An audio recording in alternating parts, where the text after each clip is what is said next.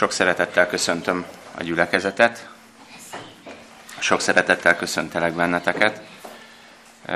Nagyon örülök annak, hogy most a szombatiskolában az a téma, ami, mert erről szeretnék én is szólni néhány szót.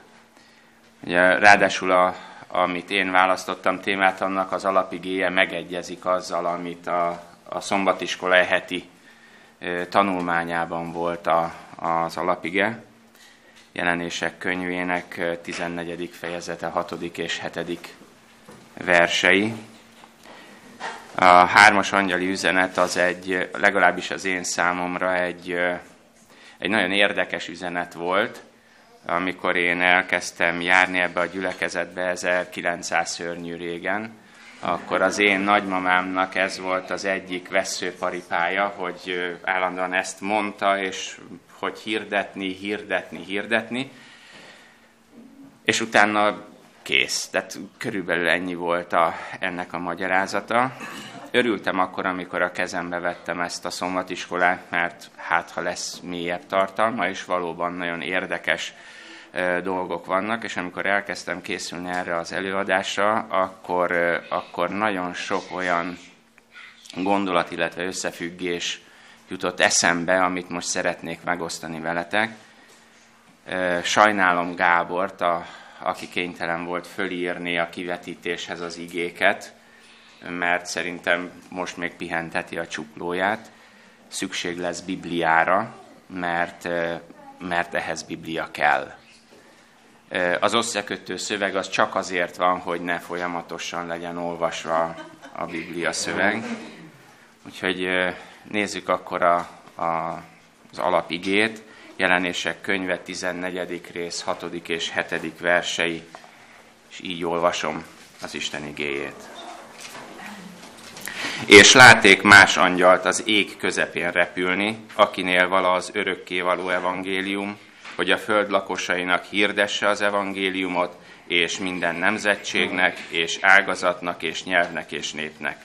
Ezt mondván nagy szóval, féljétek az Istent, és néki adjatok dicsőséget, mert eljött az ő ítéletének órája, és imádjátok azt, aki teremtette a mennyet és a földet, a tengert és a vizek forrásait. A felolvasott szöveg az része egy üzenet hármasnak, egy olyan üzenetnek, amit Isten angyalok által küld az embereknek, és akkor nagyon sokszor lehet azon gondolkodni, hogy vajon mi ez az üzenet, mi az, ami, amit Isten annyira fontosnak tart, hogy mindenkinek látnia kell? Azt az angyalt, aki ezt küldi, miért olyan fontos, hogy mindenkinek hallania kell, és miért nem volt elég az, hogy profétát küld, vagy, vagy egy népet választ, hanem miért angyal vagy angyalok által küldi ezeket, a, a, ezeket az üzeneteket. Én úgy gondolom, hogy ha ma megkérdezzünk templomba járó embereket, hogy hallottak-e már erről, vagy megkérdezzük egymást, hogy mit mond nekik ez az üzenet, akkor az előző csoport azt mondja, hogy nem, vagy alig. A mi köreinkben pedig elég az, hogy nekünk hirdetni kell ezt az üzenetet, és ez a mi fegyverünk, vagy ezt írjuk az ászlónkra, és innentől kezdve kész. De vajon mi az, ami ennek az üzenetnek a az első angyal üzenetének a mélyebb tartalma. Mi az, amit vajon Isten el akar mondani ezekkel az üzenetekkel? Én három részre bontanám ezt a, ezt a két verset. Az egyik, hogy az örökkévaló evangéliumot hirdeti az angyal, az van nála, és azt közvetíti mindenkinek. Amit az angyal közvetít, az nem más, mint hogy eljött az Isten ítéletének órája, vagyis mindannyian, mi is beleértve, tehát nem, nem, ez nem az utca emberének szól, vagy nem csak az utca emberének szól, hanem ránk ugyanúgy érvényes és vonatkozik. Egy olyan korszakba értünk, amikor Isten ítéletet tart a Föld emberisége fölött. nem csak az élők fölött, hanem mindenki fölött. És egy olyan esemény van folyamatban, nem csak itt, hanem a mennyben is, ami minden, minden élet számára nagyon komoly kimenettel fog járni. És a harmadik pedig az, hogy imádjátok a Teremtő Istent. És hogy miért a Teremtő van kihangsúlyozva, az majd egy kicsit később ki fog derülni. Tehát, hogy van az örökkévaló evangélium, ami Isten ítéletét hirdeti, és van egy nagyon komoly felszólítás benne, hogy a Teremtő Istent imádjuk. Ha valaki ezt a két verset elolvassa, akkor azt nyugodtan mondhatja, hogy már máshol, más összefüggésben is találkozott ezekkel a Bibliában, mert az evangéliumot mindenhol lehet hallani, minden egyház mondja, hogy hirdeti magáról. Arról is prédikálnak nagyon sokszor és nagyon sok helyen, hogy az Isten onnan lészen majd eljövendő ítélni eleveneket és holtakat, meg arról is van szó, hogy Isten teremtette a földet. Akkor mégis tehát újra és újra visszatérnek ezek a kérdések. Miért, mégis mi a különbsége, a különlegessége ennek az üzenetnek? Miért mondjuk, hogy ez egy nagyon fontos üzenet? És én azt szeretném, hogyha megvizsgálnánk ezeket a szempontokat. Nézzük először azt, hogy örökkévaló evangélium, ez ma gondolom mind a két csoportban elhangzott a, a szombatiskolán, és mindenki remek választ adott erre. Amikor Jézust megkérdezték a tanítványai, kicsit ugorjunk vissza az elmúlt hétre, amikor Máté evangéliumáról is szó volt a szombatiskolában. Megkérdezték a tanítványai Jézust Jeruzsálem pusztulásával kapcsolatban és a visszajövetelével kapcsolatban, erről a 24. rész harmadik versében olvashatunk, hogy micsoda jele lesz a te eljövetelednek, és micsoda jele lesz a végidőknek, akkor ha most vissza kellene idéznünk, hogy mit mondott Jézus, akkor tudnánk azt mondani, hogy lesznek háborúk, meg háborúknak híre, meg, meg mindenki egymásnak esik, meg egy csomó minden, de egy nagyon érdekes kijelentést tesz a jelek között. Ezt a 14. versben, Máté Evangélium a 24. rész 14. versében olvashatjuk, és az Isten országának ez az evangéliuma hirdettetik majd az egész világon, bizonyságul minden népnek, és akkor jöjj el a vég. Az angyali üzenetben is, és Jézus szavaiban is két gondolat találkozik, hogy üzenetet küld az Isten, az evangéliumot hirdetik, és hogy ez a végső időkre szól az örökkévaló evangélium lesz az, amit minden népnek, ágazatnak és nyelvnek hallania kell, és ez az evangélium az, amit az egész földön hirdetnek. Mind a két helyen ugyanarról az evangéliumról van szó. Hát akkor mégis miért kell hangsúlyozni azt, hogy ez örökkévaló evangélium? Miért nem elég az, hogy csak evangélium? Nem tudom, figyeltétek-e, hogy az evangélium szó ezzel a jelző szerkezettel, hogy örökkévaló, ez csak és kizárólag itt ennek az angyalnak az üzenetében fordul elő, és sehol máshol, sehol máshol nem emeli ki annyira ennek a fontosságát. Mi is ez az evangélium? Ha visszaemlékeztek a tavalyi harmadik negyed évre, akkor tanultunk Pálapostól Galácia beliekhez írt leveléről. Amikor ez a levél íródott, akkor még nagyon új volt a kereszténység. Akkor még, még nagyon nagy lendület volt az új keresztényekben. Elmentek az akkor ismert világra, és, és vitték azt a, azt az üzenetet, hogy Jézus a Krisztus, hogy az életét adta értünk, hogy Jézus Krisztusban van váltságunk, és hirdették a, ezt az üzenetet mindenkinek. Jelenések könyvében János Apostol így festi le ezt az időt a, az Efezusbeli gyülekezethez írt levelében. Ez a jelenések könyve második fejezet első verse. Az Efezusbeli gyülekezet angyalának írd meg, ezeket mondja az, aki az ő jobb kezében tartja a hét csillagot, aki jár a hét aranygyertya tartó között. Tudom a te dolgaidat és a te fáradtságodat és tűrésedet, és hogy a gonoszokat nem szenvedheted, és megkísértetted azokat, akik apostoloknak mondják magukat, holott nem azok. Hazugoknak és hazugoknak találtad őket. És terhet viseltél, és béketűrő vagy, és az én nevemért fáradoztál, és nem fáradtál el. Csodálatos korszak. Hát, hogyha megnézzük a hét levelet, egyetlen olyan korszak nincs talán, aminek ennyi elismerést és dicséretet ad Isten. És mégis van valami ebben a korszakban is. De az a mondásom ellenet, hogy az első szeretetedet elhagytad. Emlékezzél meg azért, honnét estél ki, és térj meg, és az előbbit cselekedd. Ha pedig nem, hamar eljövök ellened, és a te gyertyatartódat kimozdítom a helyéből, ha meg nem térsz. Ahogy terjedt a kereszténység, ahogy az üzenet jutott egyre távolabb és távolabb, történtek olyan események, amik eh, Pálapostól tudomására jutottak, és, eh, és nagy aggodalommal töltötték el.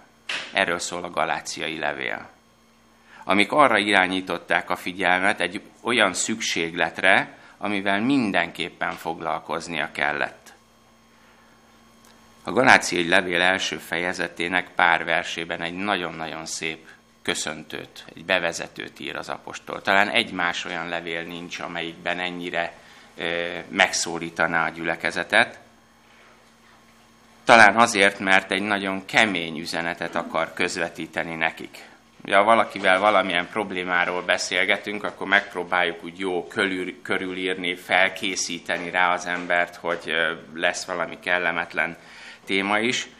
Pálapostól ennek ellenére pedig fogja magát és egyből a közepébe vág.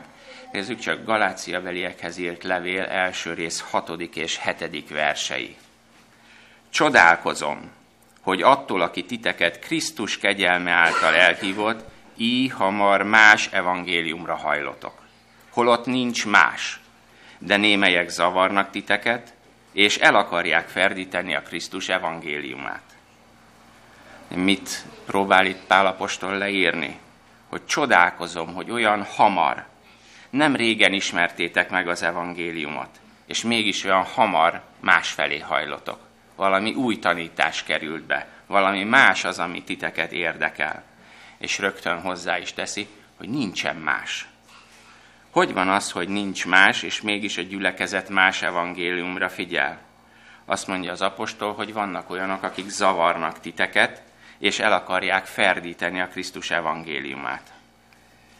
És ezután Pálapostól egy nagyon-nagyon meglepő dolgot mond, és egy megrázó kijelentést tesz, hogyha tovább olvassuk ezt a levelet, a 8. és 9. verseket, de ha szinte mi, vagy mennyből való angyal hirdetne is néktek valamit azon kívül, amit néktek hirdettünk, legyen átok.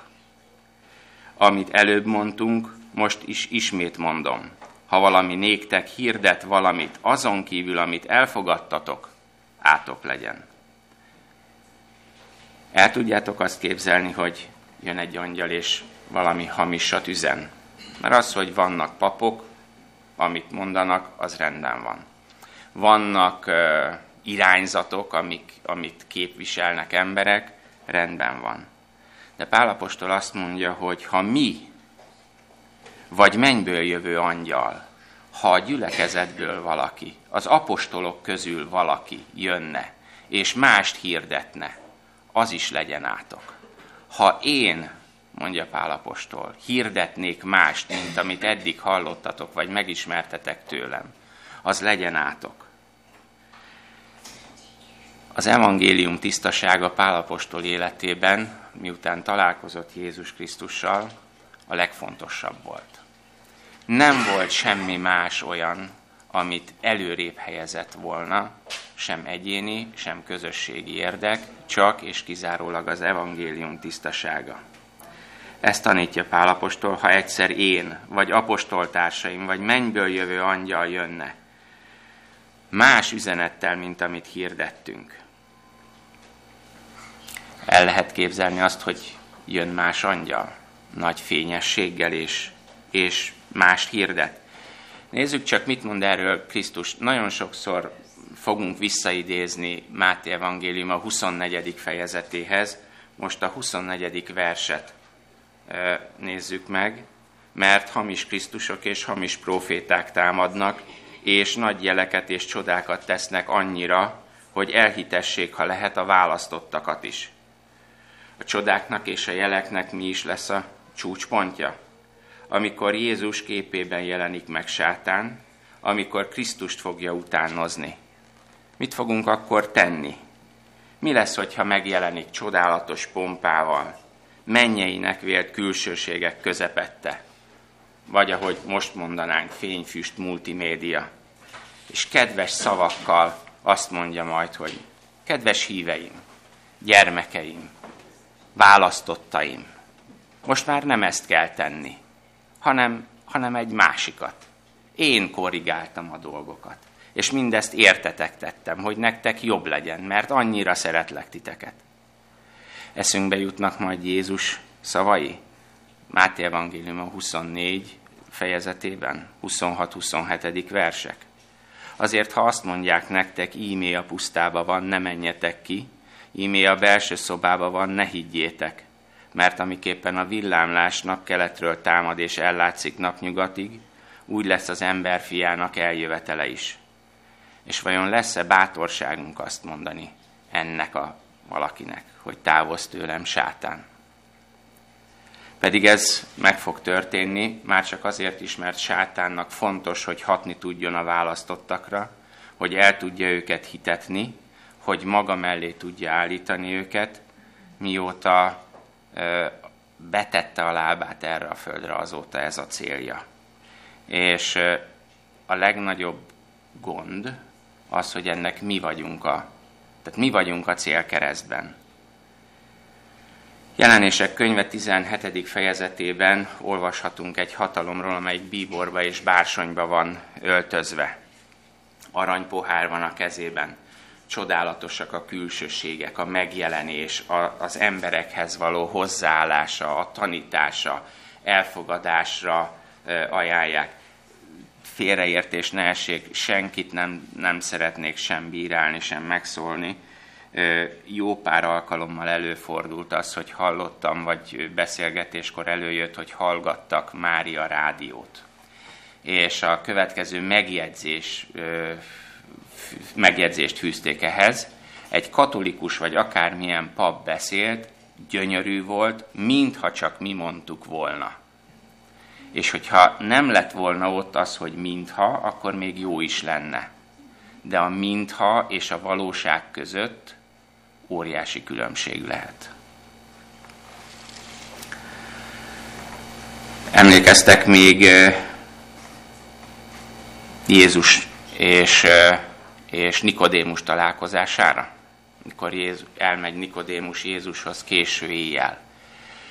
Miért van az, hogy az emberek, akiknek kezükben lehet a Biblia, azoknak nem kell az az igazság, ami az igazság? miért van az, hogy az emberek, akik olvassák a Bibliát, mégsem akarják azt kiolvasni belőle, amit a Biblia mondani akar. És szeretnék Jézus szavaira utalni, amit Nikodémusnak mondott. Ez János Evangélium a harmadik rész 19. és 20. versében van. Ez pedig a kárhoztatás, hogy a világosság e világra jött, és az emberek inkább szerették a sötétséget, mint a világosságot, mert az ő cselekedetei gonoszak valának. Mert minden, aki hamisan cselekszik, gyűlöli a világosságot, és nem megy a világosságra, hogy az ő cselekedetei fel ne fedessenek. Az emberek jó része jobban szereti a sötétséget, mert jobban esik neki.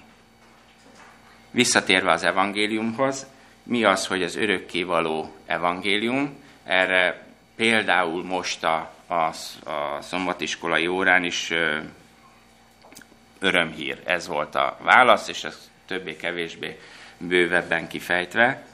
Én szeretnék adni erre egy nagyon picit más megfogalmazást. az örökké evangélium, az a csak Jézus Krisztusban, és csak Jézus Krisztus által elnyerhető üdvösségről és örök életről szóló üzenet. Ez az örökké való evangélium. Csak Jézus Krisztusban, és csak Jézus Krisztus által elnyerhető üdvösségről és örök életről szóló üzenet. És Pálapostól azt mondja a Galácia beli gyülekezetnek, hogy ettől elhajoltak. Vajon ha a Pál ma eljönne, és vendége lenne ennek a gyülekezetnek, ennek az egyháznak, akkor találna-e olyat, amivel azt tudná mondani, hogy kicsit más irányt vett a gyülekezet. Egy picit másképp ö, működik, mint ahogy ö, ez le van írva. Ma nagyon sok közösség úgy definiálja az evangéliumot, hogy az ember-ember elleni kizsákmányolásnak, vagy a szociális problémák megoldásának az evangéliuma. Nagyon sokszor lehetett hallani magyar tévében, rádióban, hogy van olyan magyarországi egyház, ami ha bárhol baj volt, bár, ott megjelent. Ott ott volt, ott segített, ott adakozott, ott gyűjtött, ott, és mégis, mégis van valami, ami nem az, ami hiányzik abból az ő evangéliumából, amit, amit Pálapostól hirdet. Magyarán lefordítva, az evangélium szerintük nem más, mint az, hogy az éhezőnek adok egy darab kenyeret. Csak ebből a Jézus Krisztus által elnyerhető üdvösség az, ami, ami hiányzik. És ebben más, minden más evangélium. De Pálapostól, ha ez nem lenne elég, azt mondja, hogy ha mennyből jövő angyal hirdetne mást, azt se higgyétek el. Ez az egyik korunknak szóló üzenet. Jézus Krisztusról szóló üzenet és az általa elnyerhető örök életről szóló üzenet lenne az egyedüli, amely képes lenne problémákat megoldani ezen a földön.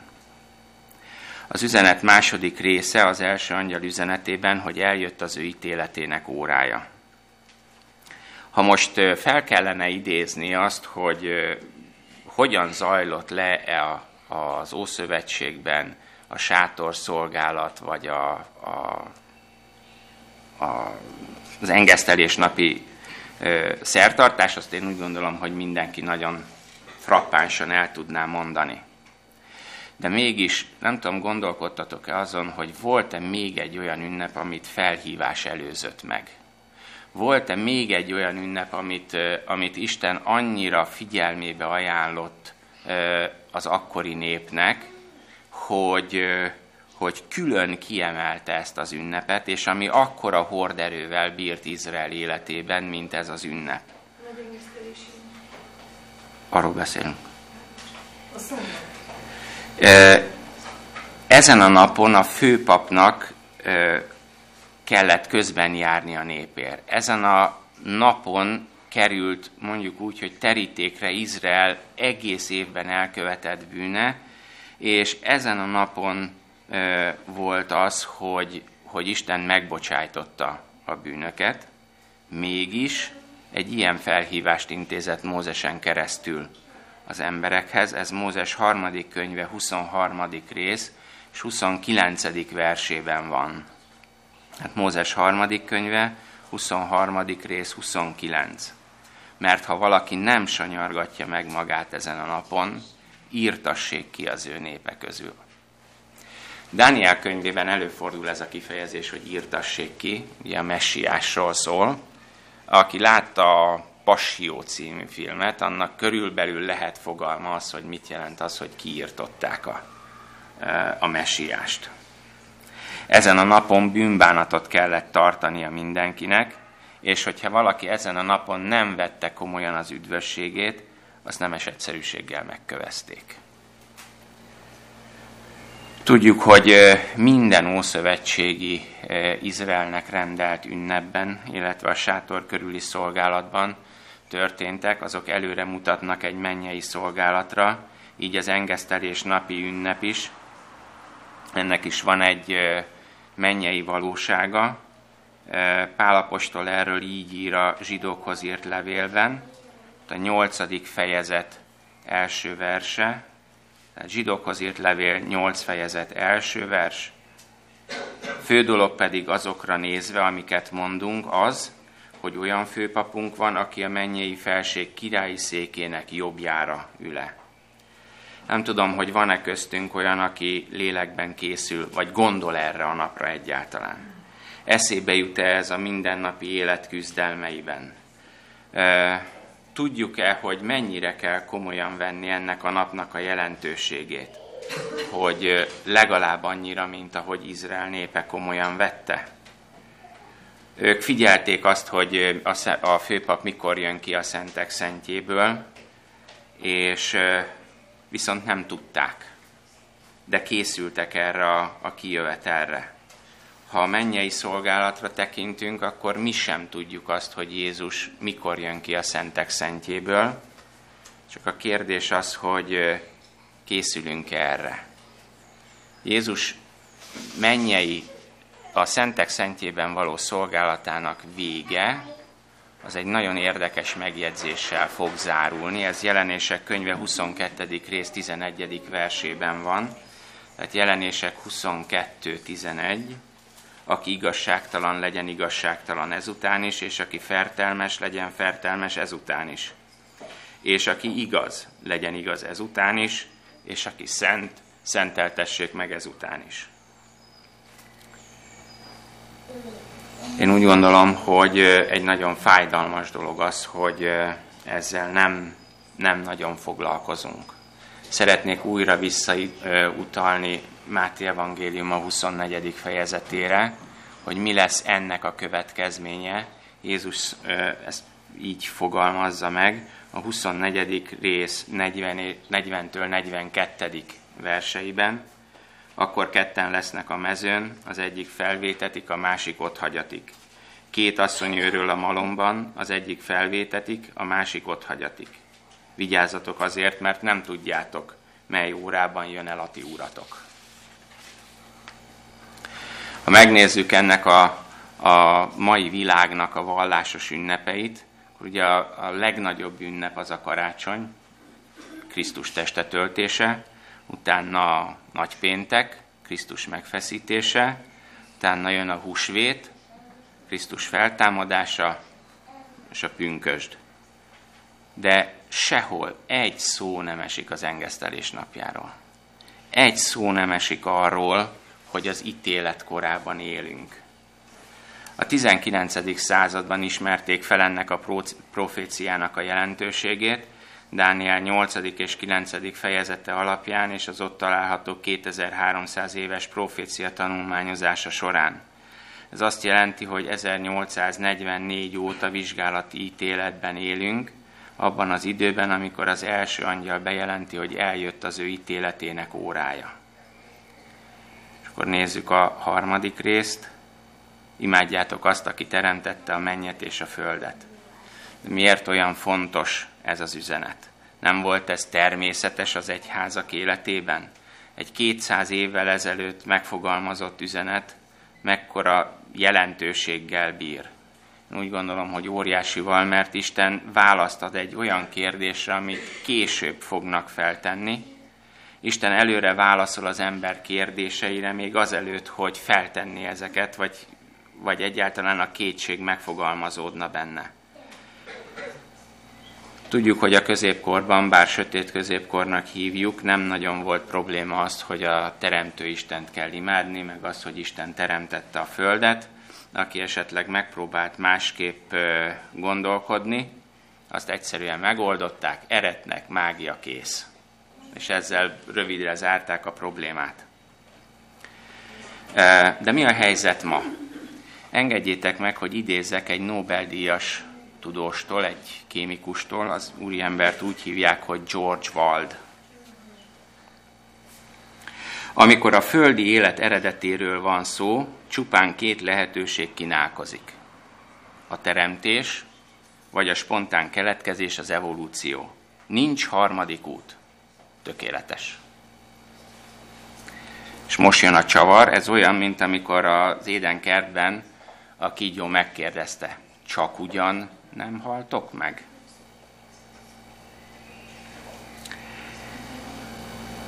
A spontán keletkezést száz évvel ezelőtt megcáfolták, itt Pasztőre gondol.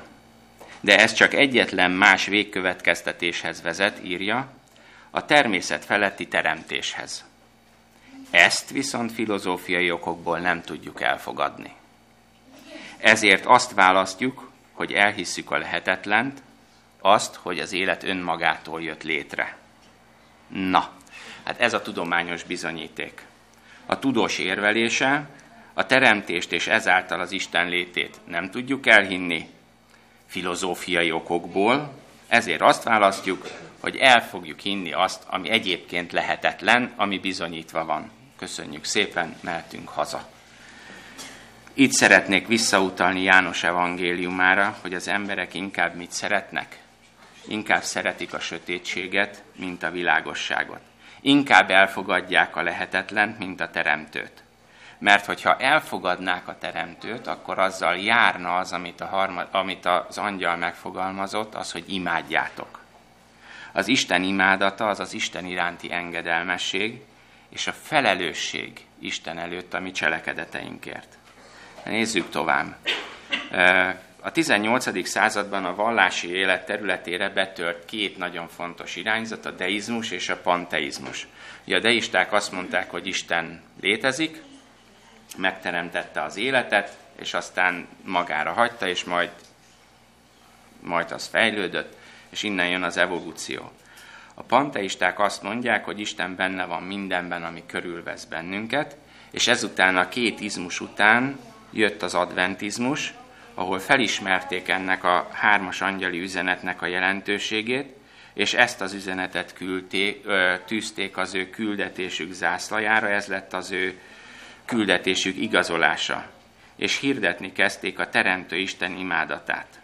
Csak úgy csendesen kérdezem, mi azért hirdetjük ezt valamilyen formában? Az 1840-es évektől kezdődött, és 1859-ben Sátán egy érdekes választ adott erre a kérdésre, Darwin megjelentette a Fajok eredete című könyvét. Tehát újabb frontot nyitott az Isten és a sátán közötti küzdelemben. Az akkori legnagyobb, és ma is a legnagyobb egyház, a katolikus egyház felvette a kesztyűt, és egyre másra kerültek elő olyan teológusok, akik ebben a formában elkezdtek gondolkodni. Ezeknek a, a teológusoknak az egyik legnagyobb képviselője, eh, Thierry de Chardin, ő francia őslénykutató volt, és az egyik legismertebb azok közül, akik, akik ezt képviselték. Az egyház megpróbálta őt semlegesíteni, az egyház elküldte őt Kínába misszionáriusnak, aztán, aztán más feladatot adott neki, indexetették a könyveit, C-H-A-R-D-I-N. És aztán csendben ment a, a belső küzdelem, viszont a második vatikáni zsinaton, nem tudom, hogy emlékeztek erre, még a 990-es évek végén teljes áttörés született, mondjuk így, és egy nagyon ismert személyiség tett hitvallást az evolúció mellett.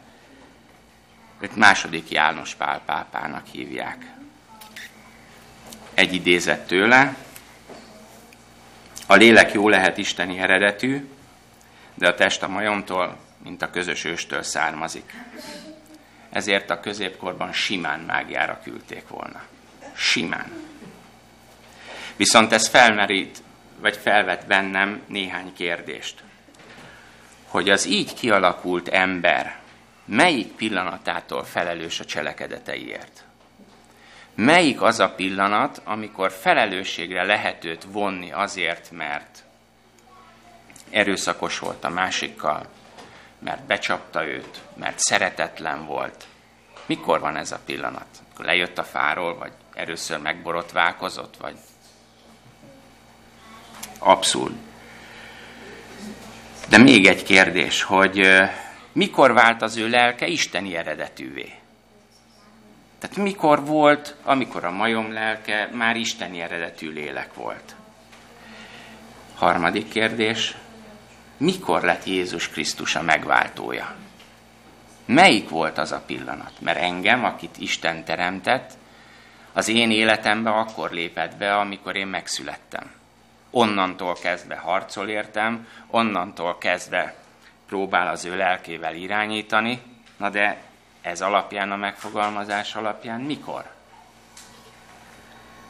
És sok hasonló kérdés van, ha az Isten igazságával szembe kerül az ember, akkor nagyon sok kérdés merül föl, és e, amikre csak és kizárólag egy válasz adható, amit George Wald mondott, ezért azt választjuk, hogy elhisszük a lehetetlent. Mit is mond a 21. század emberének az első angyal? Boldog örömhírt, az örökkévaló evangéliumot. Fogadjuk el ezt az evangéliumot. A csak Jézus Krisztusban és csak Jézus Krisztus által elnyerhető üdvösségről és örök életről szóló üzenetet. Éljünk annak tudatában, hogy folyik az ítélet a mennyben, és amikor ez az ítélet lezárul, akkor mindenki abban az állapotban marad, amiben addig volt, amikor számot kellett adni Isten előtt a tetteiről. Eljött az ő ítéletének órája. És féljük a Teremtő Isten.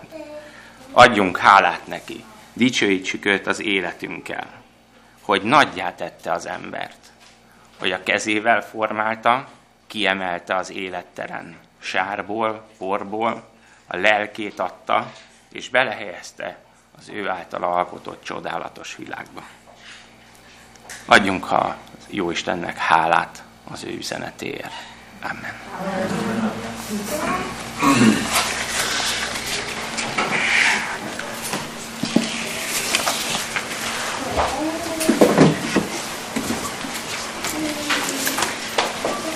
Áldásos Isten tiszteletünk befejezéséül énekeljük el a 473-as számú ének első versét, majd ima után a második versét.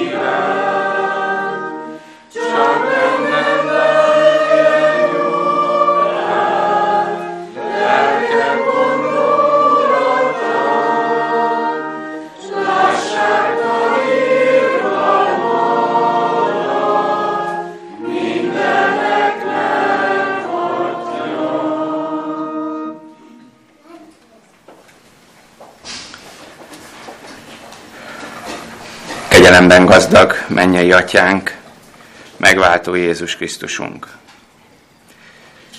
Nincs szó, Uram, arra, amit Te tettél értünk. Nem lehet igazán szavakkal kifejezni azt, hogy Te megteremtettél bennünket, hogy Te lehajoltál értünk, mert nekünk nem kellettél, és mást választottunk, és hálát adunk neked, Urunk, és magasztalunk téged azért, mert érettünk adtad a te fiadat. Köszönjük neked, Urunk, hogy ezen emlékezhetünk ma a Teremtés ünnepén. Kérünk téged, mennyei atyánk, alázattal, hogy te figyelmeztes bennünket mindig arra, hogy te üzensz nekünk, hogy te keresel bennünket, hogy te szövetséget kínálsz nekünk. Addulunk, hogy ezt soha el ne utasítsuk. Adulunk, hogy tudjunk az életünkkel dicsőíteni téged. Adulunk, hogy tudjuk gondolatban ott lenni nálad, készülni a veled való találkozásra most és mindörökké. Amen. Amen.